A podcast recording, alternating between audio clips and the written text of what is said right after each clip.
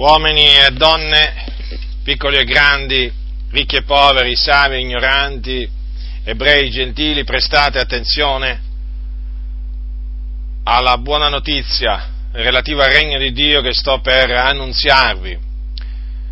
Nella Bibbia, che è la parola di Dio, al capitolo 27 di Giobbe, del libro di Giobbe, al versetto 8, quindi capitolo 27 di Giobbe, versetto 8, è scritto quanto segue. Quale speranza rimane mai all'empio quando il Dio gli toglie, gli rapisce l'anima? Ora, questa è una domanda molto importante. L'uomo ha un'anima.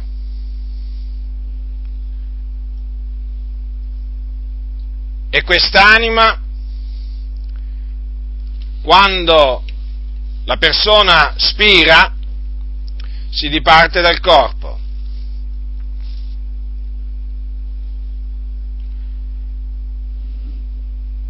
E questa domanda ha una sola risposta. Non rimane all'empio nessuna speranza di salvezza una volta che egli muore, una volta che Dio gli toglie l'anima. E quindi una volta che comincia quel processo di decomposizione che porterà il corpo a diventare polvere, non c'è più nessuna speranza di salvezza. Questo perché l'Empio se ne andrà in un luogo sotterraneo chiamato soggiorno dei morti o chiamato comunemente inferno, che significa luogo di sotto, che è un luogo di tormento, un luogo dove c'è un fuoco non attizzato da mano d'uomo e dove l'empio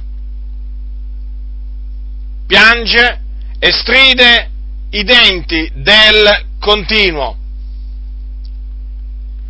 Questo è il luogo di tormento dove l'empio va immediatamente dopo morto ma là ci va in attesa naturalmente del giudizio.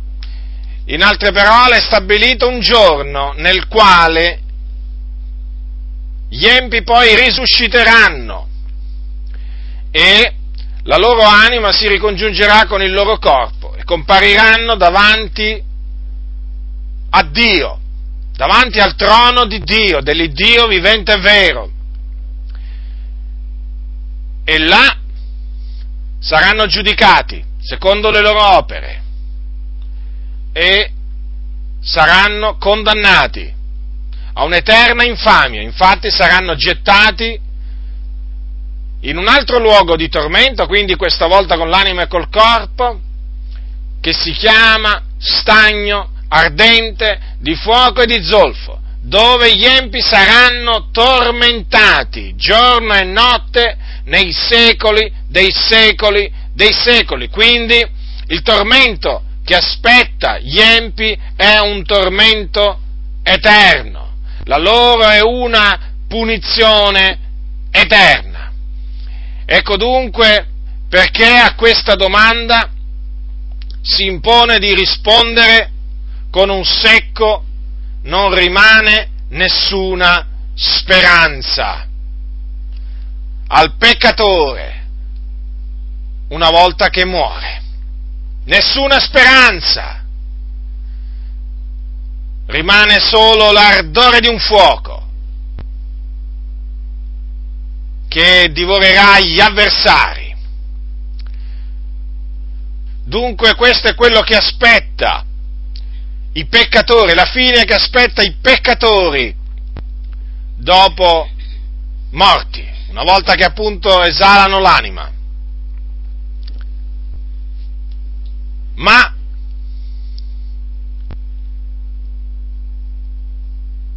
se l'empio si converte dalle sue vie malvagie e crede nel Signore Gesù Cristo, allora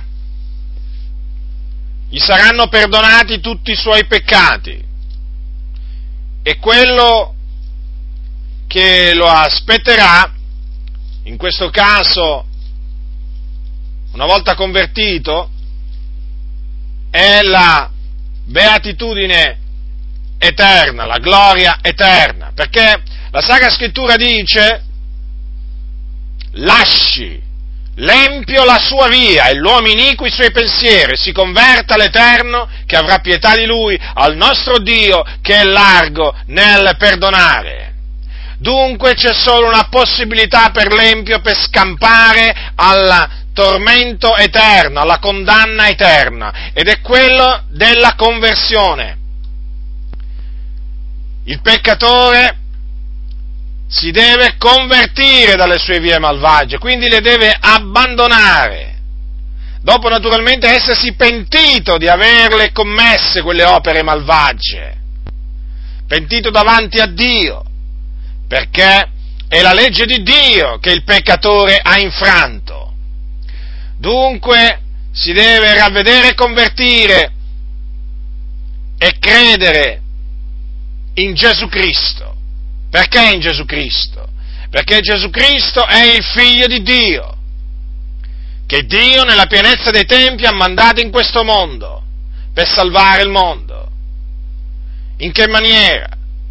Facendo sì che egli morisse sulla croce per i nostri peccati e risuscitasse dai morti il terzo giorno. Questo è quello che è avvenuto. Questo dice la storia di Gesù di Nazareth. Egli, a circa l'età di 33 anni, fu crocifisso, proprio fuori Gerusalemme, in un luogo detto Golgota, fu crocifisso come un malfattore. Lui il giusto che non aveva mai peccato, nella cui bocca non era stata trovata frode e non aveva commesso violenza, fu crocifisso per i nostri peccati, caricandosi sul suo corpo di tutti i nostri peccati. E il terzo giorno il Dio l'ha risuscitato dai morti.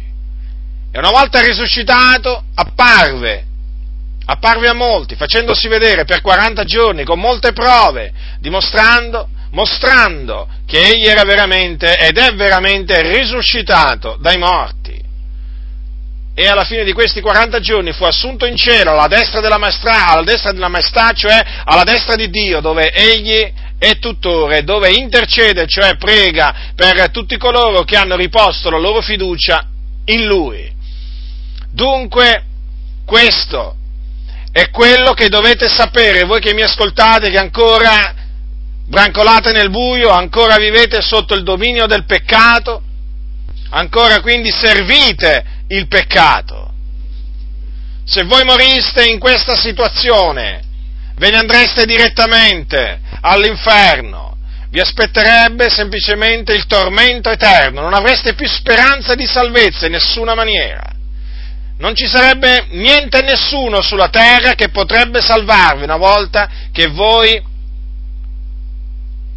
esalereste la vostra anima. Non ci sarebbe più speranza, considerate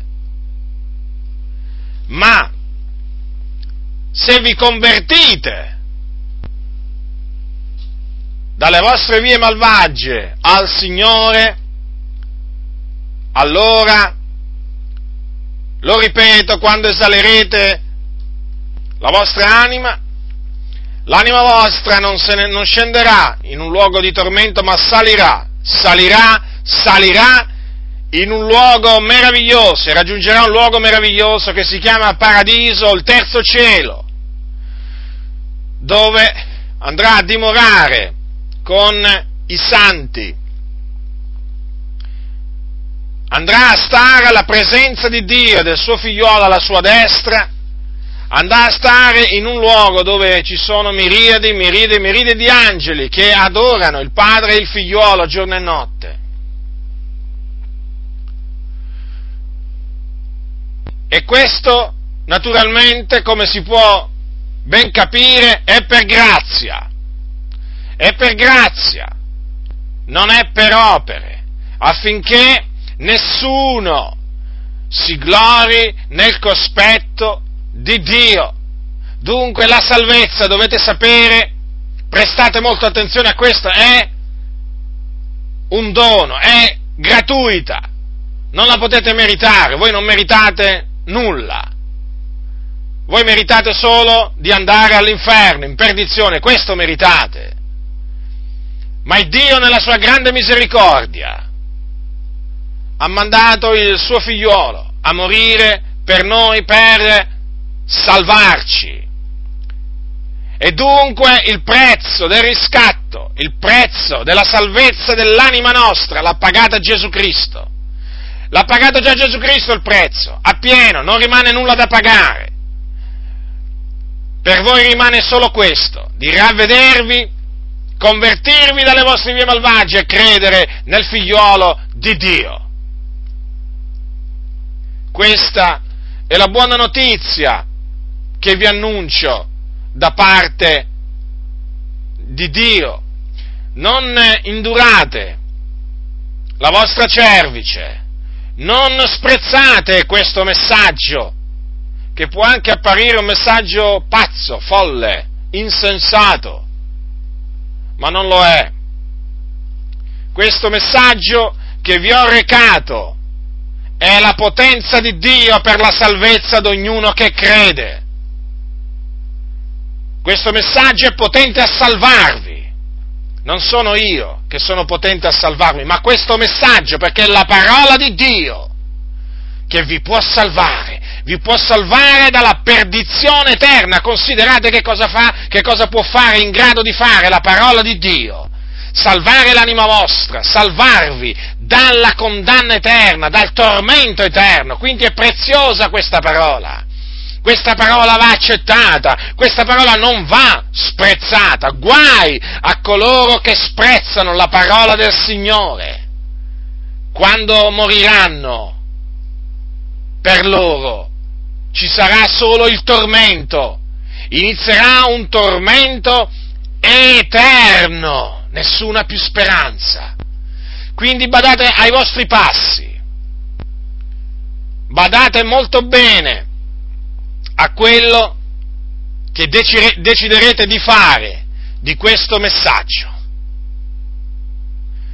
Io spero vivamente, prego il Signore, che la parola di Dio faccia breccia nei vostri cuori e che voi possiate umiliarvi davanti a Dio il Creatore, riconoscere i vostri peccati, pentirvi di essi, implorare Dio affinché abbia misericordia dei vostri peccati e ve li perdoni, perché solo in questa maniera, lo ripeto, solo in questa maniera, in questa maniera potrete scampare al tormento eterno. Considerate quello che ha fatto Gesù, consideratelo attentamente, il figlio di Dio, ha lasciato la gloria, ha lasciato il cielo dove era prima di venire in questo mondo, per venire in questo mondo, sì, in questo mondo, a morire, a dare la sua vita,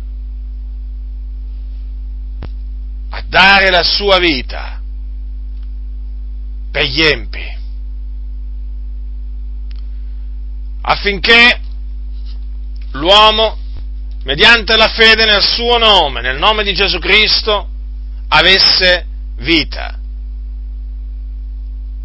vita in abbondanza, la vita eterna, che dunque il dono è il dono di Dio, il dono, il dono che nessuno merita, ma che per la grazia di Dio è offerto, in virtù del sacrificio compiuto da Gesù Cristo. Dunque, considerando che voi ora siete senza speranza, e che se, morì, se moriste questi, nei vostri peccati non ci sarebbe più speranza di salvezza, ma vi aspetterebbe il tormento eterno, quello che dovete fare, lo ripeto, è pentirvi dei vostri peccati, abbandonarli, chiedendo al Signore di perdonarvi e credere nel figliuolo di Dio. Allora, e solo allora, non avrete più paura della morte perché avrete ricevuto la vita eterna. E quando morirete vi aspetterà la gloria